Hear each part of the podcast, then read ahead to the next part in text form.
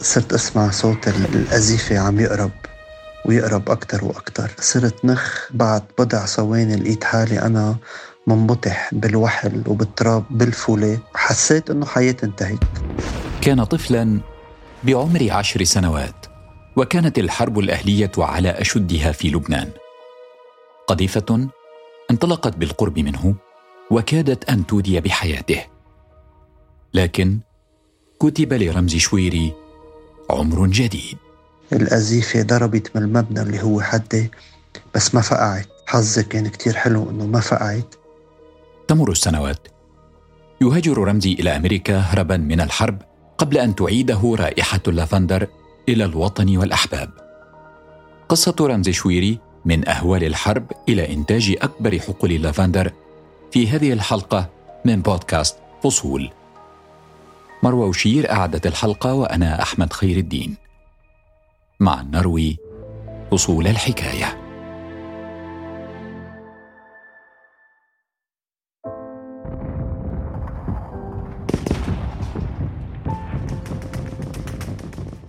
أنا أعتبر جيل حرب. ما بقدر أنسى صوت القواص صوت المدافع صوت الانفجارات الأيام اللي قضيناها بالملاجئ. آه، الخوف على على على حياتي على حياة عائلتي بيي اللي كان يروح على الشغل ويرجع كل يوم وخايفين عليه. المشاهد اللي كنا نشوفها على التلفزيون آه، كل هول ما بقدر انساهم. يعني يوميا في أصوات بسمعها بحياتي بتردني لورا على أيام الطفولة. في أكتوبر تشرين الأول من عام 1974 ولد رمزي شويري في بيروت. كان عمره سنة واحدة حين اشتدت الحرب الأهلية في لبنان. لا تزال أصوات الرصاص والانفجارات ومشاهد الموت والدمار عالقة في ذهنه. يستحضر رمزي كيف كان طفلا ينتظر يوميا عودة والده سالما من العمل. إلى أن جاء يوم تأخر فيه الأب. فتملك القلق والرعب أهل البيت. عمري تسع سنين نحن بالبيت أكيد المدرسة كانت مسكرة واصوات القذائف والقواص كانت كتير قوية. وامي كتير مشغول بالها لأنه بيي بعد ما وصل على البيت من الشغل كان مأخر تأخر شي ساعة عن الوقت اللي لازم يرجع فيه. وفجأة نفتح باب البيت وبسمع صوت أمي بالعالي. بيطلع بيي واصل على البيت و... وكان مجروح بوجهه. اللي عرفناه بعدين إنه بيي هو جاي من الشغل تقوص عليه بالسيارة آه انكسر إزاز السيارة وطرطش الإزاز على وجهه ووجهه صار كله عم ينزف دم. ورغم الحرب والدمار كان رمزي شديد التعلق بالأرض. يقول إن لبنان كما رآه. كان جنة منزلة من السماء على الأرض.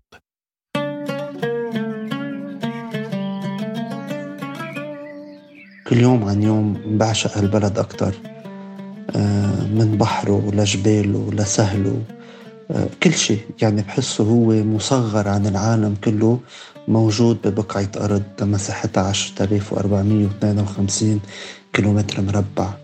كل شيء موجود بالعالم كلياته ممكن نلاقيه هون بلبنان بهالنقطة الصغيرة. منذ طفولته دأب رمزي على العمل ومساعدة أهله في أشغال الزراعة. كانت لعائلته أرض مزروعة بالفول وكان يوميا يحمل المعدات ليعتني بالزرع. وفي يوم من أيام الربيع استفاق رمزي باكرا كعادته وانطلق في يومه. كان كل شيء طبيعيا. قبل أن ينقلب كل شيء.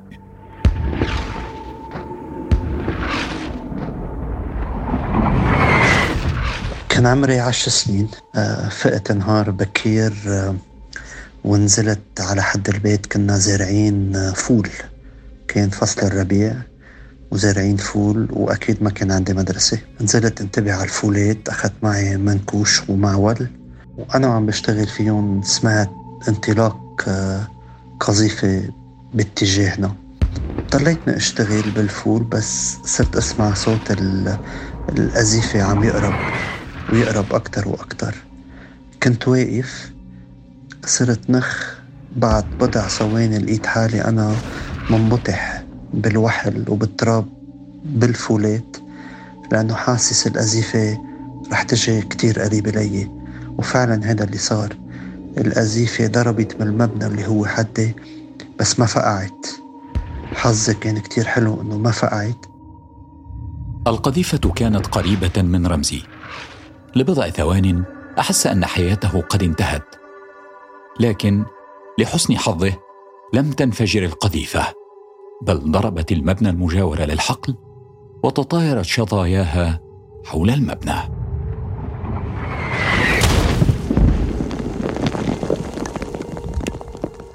بعد ما ضربت بالمبنى وتطايروا الأحجار ووجعوا علي وحوالي سمعت للأزيفة عم تبرم على الأرض صوت الحديد اللي عم بيضرب على الزفت وعم يكرش.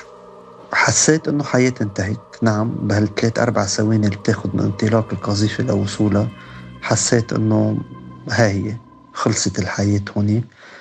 فكرت بأهلي إنه شو صار ليش أنا برا؟ شو خلاني كون هلأ بالفول عم بشتغل بالفول. ركضت على المبنى بعدين كلني وحل وخايف أول شخص اللي بوجهي كانت عمتي الله يرحمها. اللي بتذكر عيونها كيف طلعت فيي.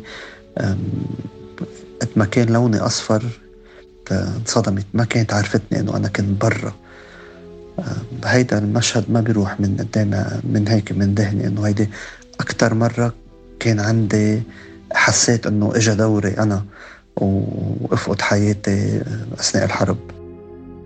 دامت الحرب الأهلية في لبنان أكثر من 16 عاما وأودت بحياة عشرات الآلاف من اللبنانيين. لا يزال رمزي يستحضر بحرقة مشاهد الموت والخراب.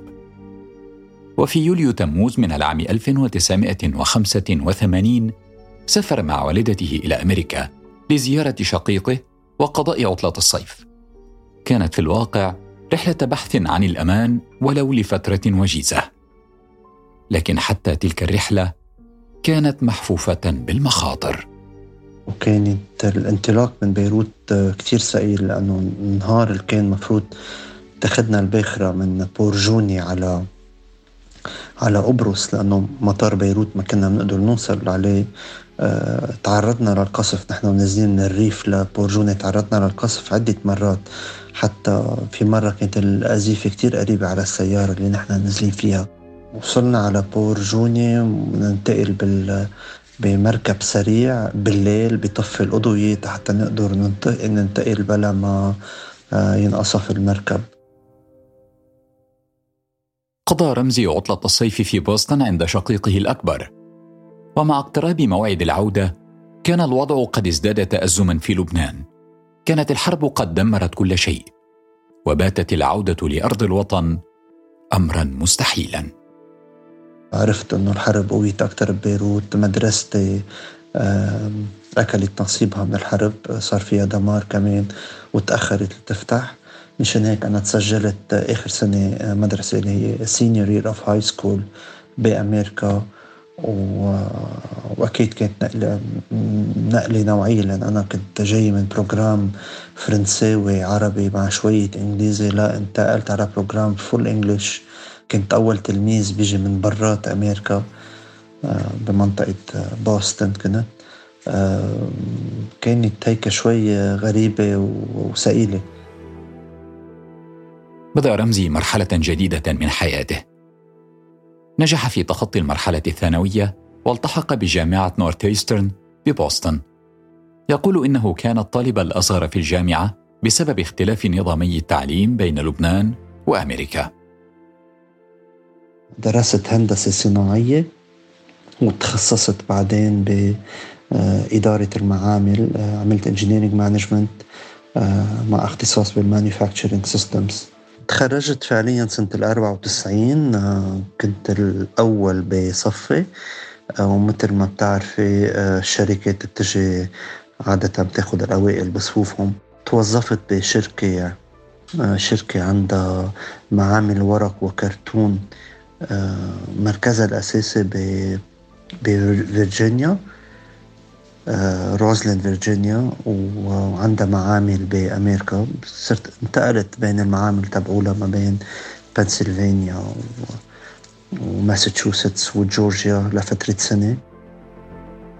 بعد تخرجه من الجامعة عمل رمزي في ولايات أمريكية مختلفة. وبعد سنة واحدة سنحت له الفرصة ليعود إلى بلده لبنان. هناك أسس شركة لطباعة الورق والكرتون مع والده. أمريكا كانت بالنسبة له محطة الانطلاق واكتساب المعرفة والعلم. ورغم رغد العيش اختار رمزي العودة إلى وطنه المنهك من الحرب ليساهم في إعادة بنائه.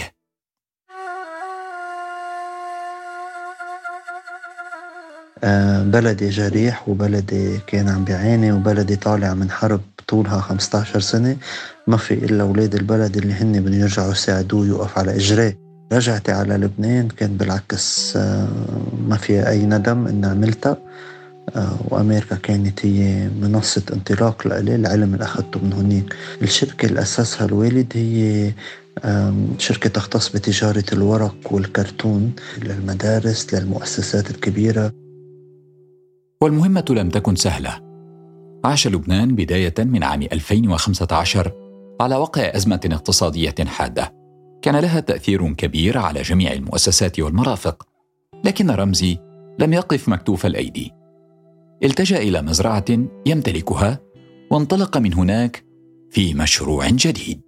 آه، لبنان من سنة 2015 لسنة 2019 كان آه، عم بفوت بكريزة إيكونوميكية كتير قوية اقتصادية كتير قوية. آه، وبلشنا نحس فيها على صعيد الشركات. صار ال stress level عالي بالشغل. صرت التجي لمزرعة بملكها أنا بسهل البقاع أطلع هيك حتى غير جو وأرتاح نفسيا. وفي الفترة ذاتها مرض الأب بمرض عضال وعاش رمزي حالة نفسية صعبة. المرض تبعه كان اسمه pyramidal disease هو من نوع منه الزهايمر بس إنه من نوع الالزهايمر ومشكل من أكثر من من من نوع من ال neurological disease إنه بصير الدماغ ما بيعطي أمر ل لكافه أعضاء الجسم. يعني صار صار نسي كيف يمشي نسي كيف يأكل. وفعليا صار ينسى كل شيء لدرجة إنه آه، خسر النطق. فترة خسر النظر تبعه. ما بعرف إذا خسر السمع تبعه. مرض ثقيل جدا بتشوف الشخص قدامك مثل الشمعة عم بيدور استفحل المرض بالأب. عاش رمزي لسنوات صعبة كان يبحث عن أي شيء للتواصل مع والده الذي فقد حواسه. من هناك جاءت فكرة زراعة اللافندر. وهو الوالد بحط آه، آه، ريحة perfume أساسا لافندر. ومن هونيك إجت الفكرة ازرع لافندر آه، بطريقة المشهد منه لحاله بريح الأعصاب وبطريقة ما يمكن تقدرني على التواصل مع مع بيي بطريقة هيك special way يضلني على اتصال فيه. أنا بالنسبة لإلي أنا بيي ضل يموت كل يوم لفترة سبع سنين. هول السبع سنين كانوا مثل الجحيم لإلي. وآخرهم هو نهار تركنا جسديا وانتقل. مات الأب لكن رائحته ظلت مع رمزي بعد أن حول اللافندر إلى وسيلة للتواصل مع والده الراحل. والفكرة تحولت إلى مشروع كبير. من خلال زرع آلاف الشتلات سنويا وشراء الأراضي المحيطة قصد التوسع أكثر وأكثر. كما التجأ إلى بعض الدراسات للتعمق بشكل أكبر في زراعة اللافندر. اضطريت التجي لدراسات أونلاين مع جامعات خارج لبنان. آه كرمال أتعمق أكثر زراعة اللافندر وكمان كيف تحويلها بعدين لمنتجات. كمان سافرت على أوروبا آه، رحت شفت بأوروبا هني آه، كيف في آه، أسر بيقدروا يعيشوا من من حقول اللافندر عندهم. وحبيت أجي هون فرجي لبلدي إنه نحن بلدنا بالمناخ اللي عنده إياه نحن بنقدر نعمل مثل أوروبا وأحسن. آه، وجربت ساعدهم بقدر الممكن أحسن ما يضل هون زراعه تقليدية. الخضرة العادي بندورة خيار بطاطا. هالأمور آه، في الواحد يزرع أمور غير بالأرض تبعه آه، تبعه وتفوت له مدخول أكثر يقول رمزي إنه كان أول المروجين لزراعة اللافندر في لبنان وهو ما عرضه لعدة صعوبات إضافة إلى تأثير الحرب والأزمة الاقتصادية. أكثر الصعوبات اللي واجهتها هي إنه عدم معرفة آه، حدا هون بلبنان. أما ما في زراعة اللافندر بكثافة بلبنان آه، كزراعه قصدي زراعة كإنتاجية.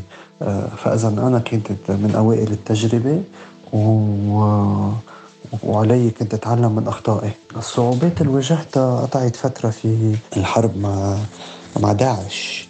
أه وصلت كتير قريبة على الحقل على حقل اللافندر تبعي وما كنت أقدر أوصل لفترة معينة لحد ما صار في تحرير سلسلة الجبال الشرقية بلبنان. كمان الكريزة الاقتصادية خلقت لي مشكل إنه نحن أنا فوق بحاجة لدور مولد كهرباء آه، مشان بير الأرتواز اللي عندي إياه والمولد بحاجة لمازوت.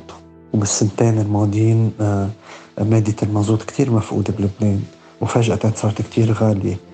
آه، يعني صار كلفة استخراج المي من الأرض صارت باهظة هيدي من أكثر الصعوبات ومضطر اسقي ما بدنا الشتل يموت. لكن ورغم الصعوبات؟ نجح رمزي في توسيع حقول اللافندر.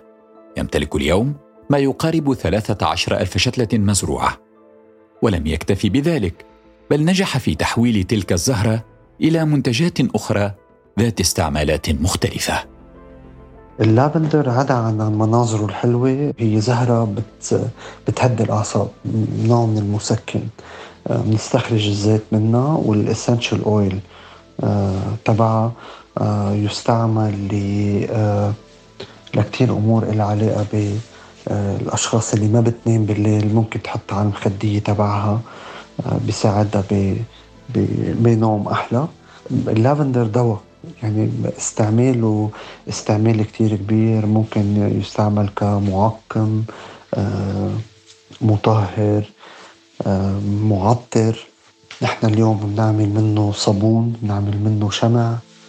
عندنا عسل اللافندر وأكيد بنيبس اللافندر وبينحط بمخدات صغيرة ليحارب الحشرات داخل الخزائن وبيعطي ريحة حلوة للتياب كمان بنعمل منه deodorant قريبا بنعمل شاي اللافندر استعمالات كتير كتير كتير كبيرة.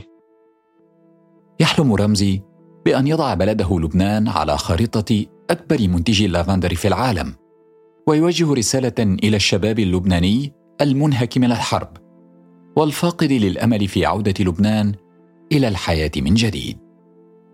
رسالتي للشباب اللبناني إنه نعم معكم حق البلد قاطع بأيام سيئة جدا جدا جدا.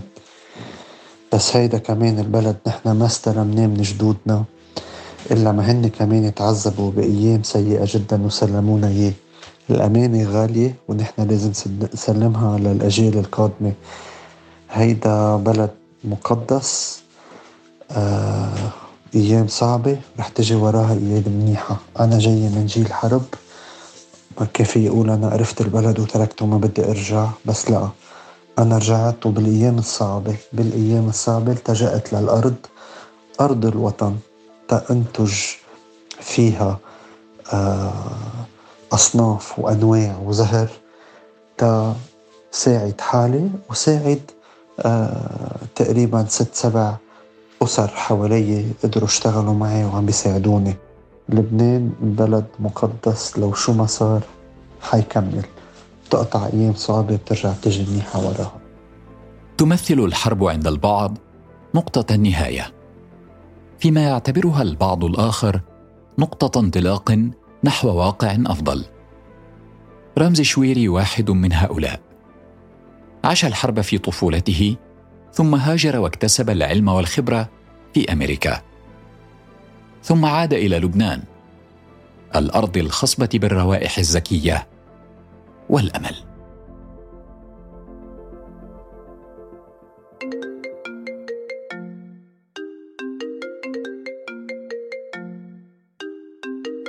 مرحبا مروة شكرا لك على هذه القصة الجميلة. قبل أن نختم الحلقة ظلت في بالي أسئلة عن اللافندر حدثيني عن هذه النبتة. هي الخزامة ذاتها. صحيح؟ نعم صحيح. الخزامة هي اللافندر.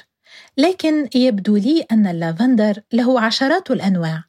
الخزامة نبتة من بلادنا أصلا. موطنها بلاد الشام ومصر والمغرب الكبير. لكنها تنمو في جنوب أوروبا أيضا. واستخداماتها الصناعية الحديثة بدأت هناك. فلذلك شاع اسم اللافندر بالعربية أيضا. صفيها لنا ولمن يسمعنا. مروه لو سمحتي. لابد أنك تعرفها يا أحمد. هي شجيرة قصيرة لونها أرجواني جميل رائحتها منعشة. من عائلة النعناع والريحان وتشبه رائحتها الزعتر بعض الشيء. لها رائحة صيفية منعشة. مشهورة أيضا في العطور ومستحضرات التجميل والتنظيف. وكثيرا ما تدمج في العطور بروائح الفاكهة مثل الليمون وغيرها من الروائح المنشطة. شكرا لك مروة وجعل الله يومك وأيام المستمعين عابقة بكل جميل. وأيامك أيضا يا أحمد. وكان هذا بودكاست فصول. تحيات مروة وشير وأحمد خير الدين. مع نروي فصول الحكاية. استمعوا لبودكاست فصول على تطبيقات البودكاست أبل وجوجل وسبوتيفاي وساوند كلاود وعلى الحرة دوت كوم وآثير راديو سوا.